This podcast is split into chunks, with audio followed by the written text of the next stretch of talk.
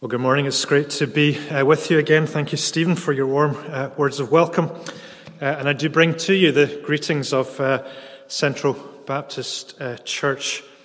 I guess under normal circumstances, I'd be a little bit disappointed if this was the, the size of the congregation. Um, but of course, these are not normal circumstances. We continue to live, don't we, through challenging and difficult days, hope on the horizon, but hope not yet realized for many of us. And I think because of that, uh, the Lord has put essentially one question on my heart for today that we want to come at uh, both morning and evening, albeit in slightly different ways. And that's the question of trust. That's the question of uh, hope.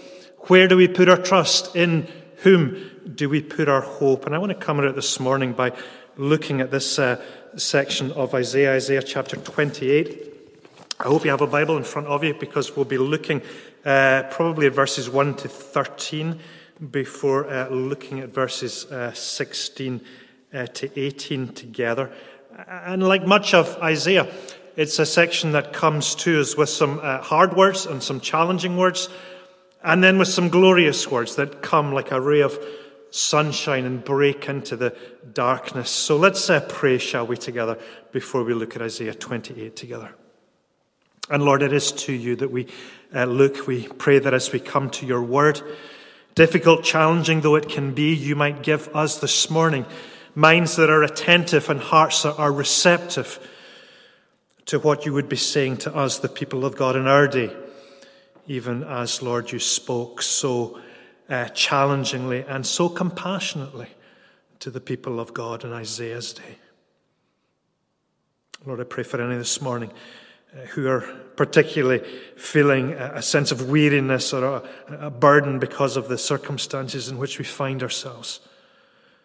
Lord, that you might lift up their hearts, indeed, that you might lift up all of our hearts away from our circumstances to look to you, and Lord, to be encouraged to place our trust and our hope in you. For this we ask in Jesus' name.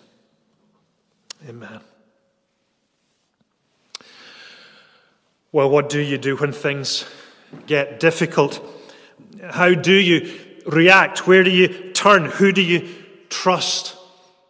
As I said, these are not really academic themes for us in these days, are they? Who do you trust?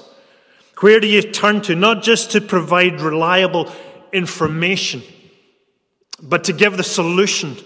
And that not just in these challenging days of COVID but through all of life's storms, throughout all of life's challenges, that is, of course, a question that we all face. And it's a question that Christian people in the Church of Jesus Christ have to face repeatedly. And that especially when we encounter challenging times. As long as everything is flowing downstream in a steady movement of encouragement, it might not be something that we consciously have to uh, reckon with. But when we hit more difficult, more choppy waters, then the issue of where we are putting our trust is brought into sharp focus. That question of who you trust, it is first and foremost for the people of God a spiritual question. It's a question of faith. Is our instinct to reactively come up with our own solutions, to look in, or to look around, to look to others for the answers, or to look up, to look to our God. Well, thus has it always been, and Isaiah 28 addresses that very question. Who do you trust when the wheels start to fall off of your life? What are your instincts? Where will you turn? It is as timely now as it was to the people of God in Isaiah's day. The chapter opens, doesn't it, with a woe if you're reading from the NIV or a ah if you're reading from the ESV. Pronounced against a people, pronounced against Ephraim, which was another name. You probably know this. For the ten tribes that made up northern Israel, as opposed to the two tribes in the south who made up Judah. And that's where Isaiah is at the moment. And the background is this the tribes to the north, Israel or Ephraim, have for a long time now been drifting from God, along with their worship of, of Yahweh. They've been chasing after idols. They've been pursuing their pleasures outside of God. And as a consequence, they've begun to stumble. And now, in that weakened state, her, her hostile neighbors have begun to come and to prod and to poke at the edges of their territory, looking for signs of weakness in particular. In particular, Assyria, the dominant power in the region, is threatening her borders. Once again, once again, I ask you, what do you do when you're faced with a challenge? Who are you going to trust? What are your instincts? Well, sadly, the instincts of Israel's leaders in the face of this particular challenge were, were not to turn to God, not to call the people to come together and place their trust in God, but rather, rather to come up with their own solutions. So instead, they, they turned to Egypt, the dominant power to the south. And so a delegation goes off and they come back, waving, as it were, their newly signed treaty, proud in their maneuvering, confident in their new formed alliance. But here's the thing God is angry. God is angry because in choosing Egypt, they have rejected him, and so he removes his presence and his protection from Israel, who will in the years to come reap what they have sown as Assyria comes back and sweeps right through their territory, decimating them as a nation. And the opening six verses here that Stephen read for us, they essentially describe that now approaching downfall. They're hard verses to understand if you don't have a working uh, familiarity, I guess, with the book of Isaiah. But the, the wreath or the crown of verse 1 is the city that is set at the head of a fertile valley. And it's a reference to Samaria the capital city of the ten tribes of the north.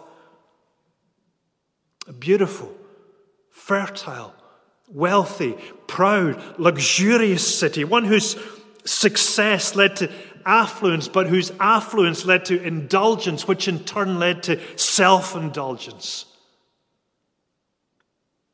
Seen here most tragically in this belief that in the face of an external threat, they could, by their own cleverness, become their own savior. They had had it so good, so good for so long that they couldn't believe that their star would fade, that their crown would fall, that their wreath would be trampled on. But all stars fade, don't they? whether the kingdoms or the corporations or the celebrities of this world, all are fading. None are worthy of our trust. Only God. Only God. And so, verse 3 here describes the unthinkable the trampling underfoot of the, of the glory of Israel the destruction of her capital, the desolation of her people, who in their time of trial did not heed the call to humble themselves and to trust in God. Is there a lesson there? For a life, for a church, for a nation? Is there a challenge there? Is there a word of warning? Well, of course there is. But look, even, even here, there is also a word of hope because verse 5 says, In that day, in that day, the Lord of hosts will be a crown of glory and a diadem of beauty to the remnant of his people. What's he talking about here? Well, he's talking about the, the believing remnant.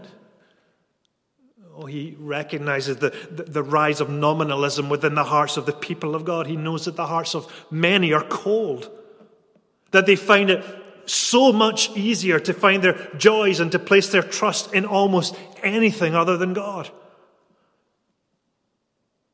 But he also knows that's not the full picture. That there is always a small faithful minority group amongst the larger group. And the thing, the thing that characterizes these people is that they don't look to their nation or culture or possessions or personalities as their glory. They don't look to anything in this world. They look to God alone as their crown and as their glory. And friends, that is always the, the testimony of the true believer. In good times as well as challenging times, if you ask them what it is that thrills their soul, that fills their horizon, that gets them out of bed in the morning, that keeps them going when life is tough, what it is that grips the mind and captures the heart, the answer will always be it is God Himself. He is my crown, He is my diadem of beauty. The Lord of hosts is the focus of my mind. He is the love of my life. He is the treasure of my soul. Knowing, loving, serving God is the highest, is their highest goal and their deepest joy. So, the question we have to ask ourselves this morning, the question I need to ask myself, is what is the wreath? What is the crown? What is the singular, most important thing in your life just now? Is it the Lord Almighty? Is it the Lord of hosts? Do we glory in Him? When life is hard, do we instinctively turn to Him throughout all of its twists and turns, through its joys, but also through its sorrows? Now, listen, up until this point, Isaiah has been preaching a sermon. That is what Isaiah 28 is it's a, it's a sermon. So, up until this point, he's been preaching a sermon about the northern kingdom of Israel. but he's located in Judah, so he's been preaching it to a congregation in Judah. And here's the thing in this divided kingdom, there was no love lost between the two. So I suppose it might be a bit like if I was to use this time to rain down fire upon another church or another denomination that seemed to me, maybe that seemed to all of us as having lost the plot. Something I'm not, I hope, in the habit of doing. But you can imagine it. They, they don't like the North.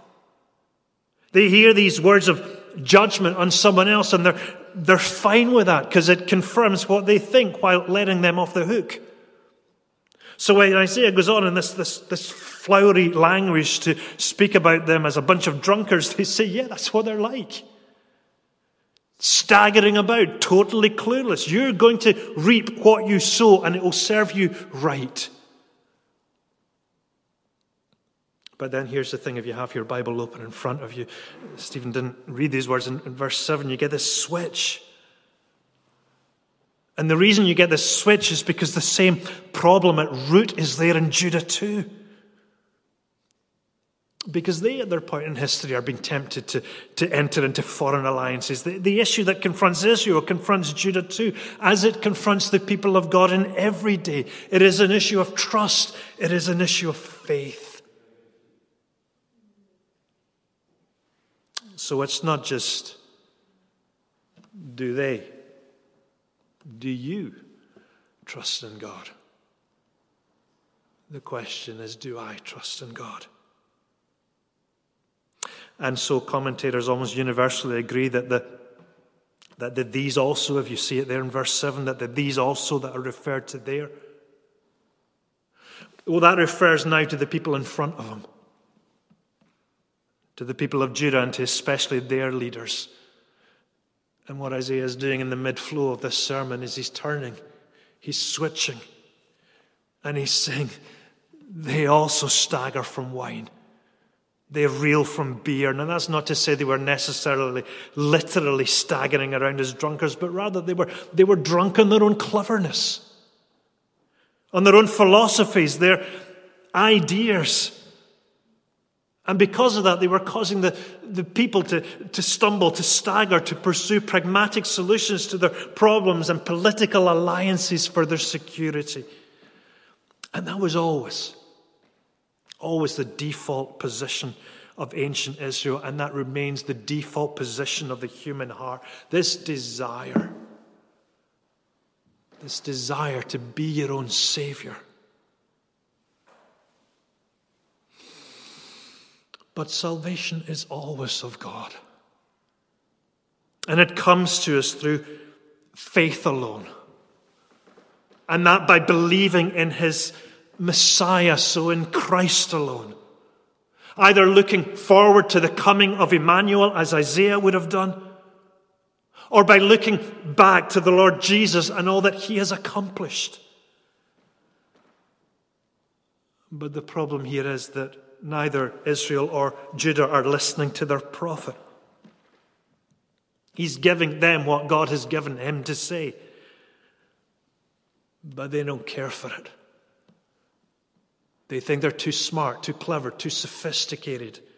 And so if you look on to verse 9, they say, Who is he trying to teach? That's how the NIV puts it.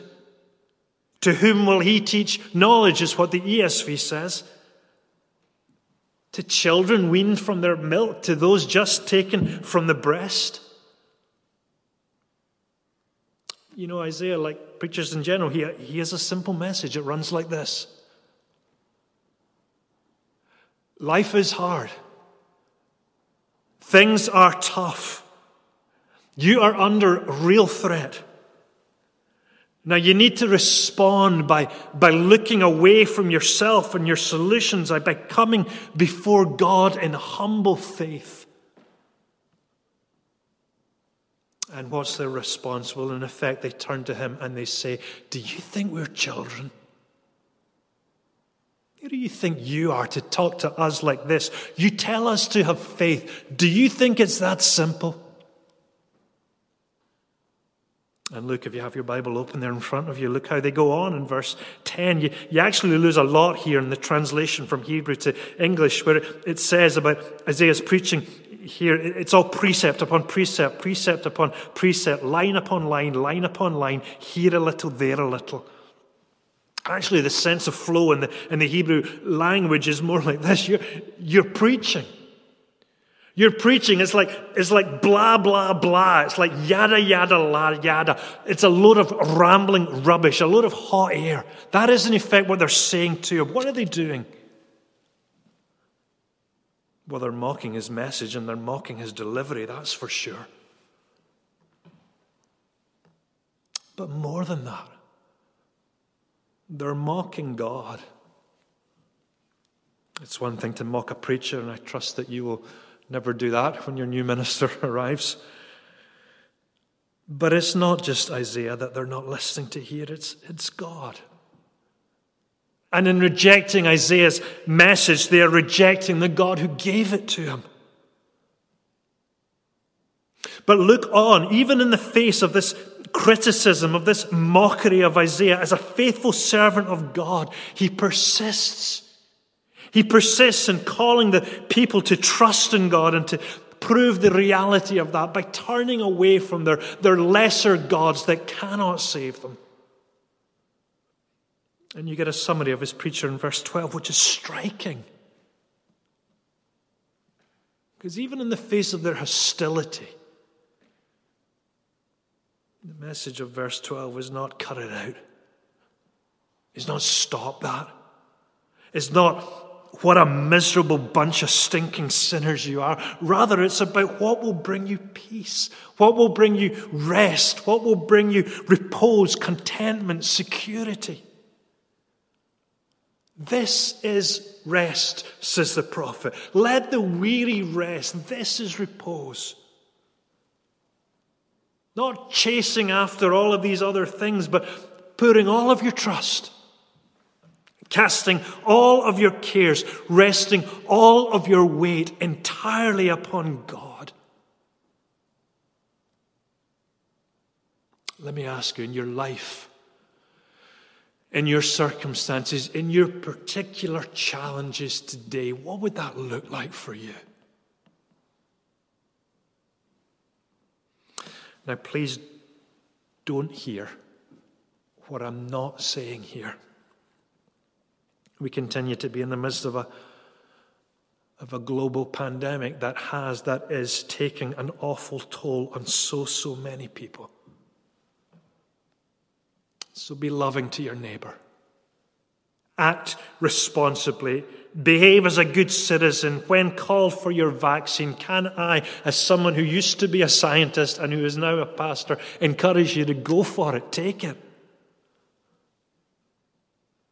But don't. Don't look to that, or to the NHS, or to the government to be your Savior, not in this life and not for the next? What is your only comfort in life and death? asks the Heidelberg Catechism. Answer that I am not my own, but belong body and soul in life and death to my faithful Savior, Jesus Christ. What was it we just sang? In Christ alone, my hope is found. He is my light, my strength, my song. This cornerstone, this solid ground, firm through the fiercest droughts and storms. Oh, would that God would convict our hearts and transform our lives by that truth. But in Isaiah's day, the sorry truth was that it didn't. I suppose in that respect, you could say that his, his preaching ministry was a real bust. Because the people, they, they criticized him, they, they, they mocked him, they didn't listen. And so God responds in verse 13 and on by literally withdrawing his word from them. It's quite a result from your preaching, isn't it? But when the intelligible word of God coming from the faithful lips of the prophet is refused and rejected and dismissed as just so much nonsense. Oh, maybe for babies, but not for me.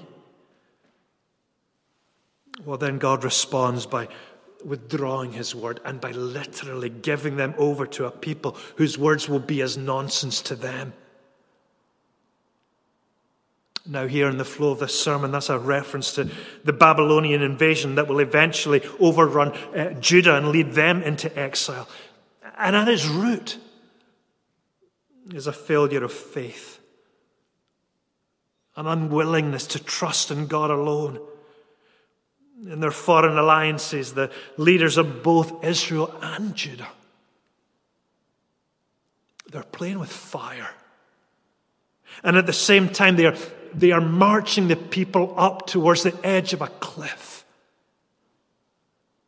And so Isaiah challenges them. Not maybe the popular thing to do, but it is the right thing to do. And if you look on, he challenges them in, in verse 18, which Stephen did read for us, over what he calls their, their covenant with death. Well, what's that about? Well, it's about this. In the face of trouble, the leaders have gone off to Egypt and they've come back waving their treaties, essentially proclaiming peace in our time.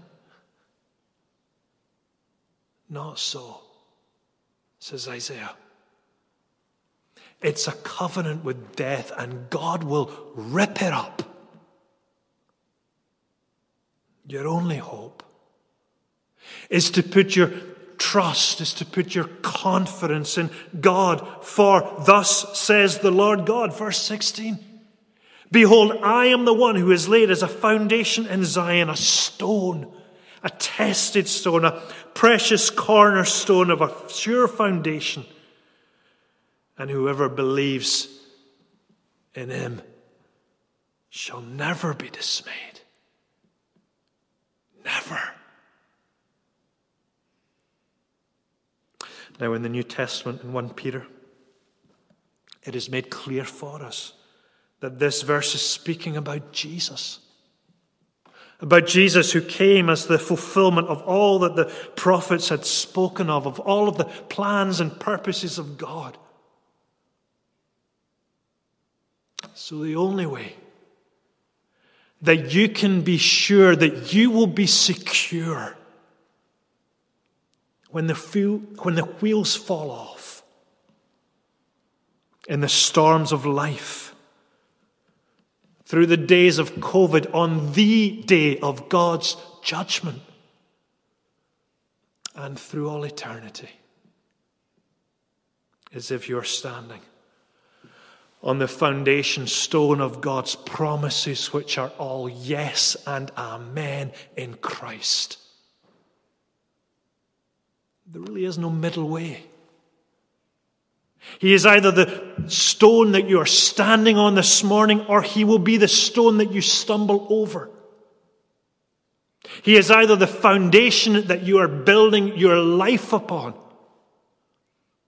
or he will be the foundation you will trip over. He is either the stone that will keep you secure, or he is the stone that will crush you when he returns in glory to judge the world. Who are you trusting in this morning? That's what everything really boils down to. Please, please don't put your hope, put your trust, put your desire for security, peace, rest, repose in anything other than Christ. Put it in Jesus. Put it in the one who said, Come to me. All you who are weary and heavy burdened, and I will give you rest. And wherever you are, whatever circumstances you are going through, whatever challenges may be upon you,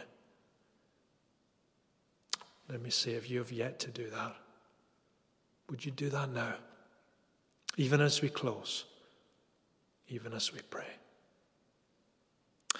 Father, I pray that you would take your word and all that is there for us, all that you would have us hear and understand and indeed take our stand upon.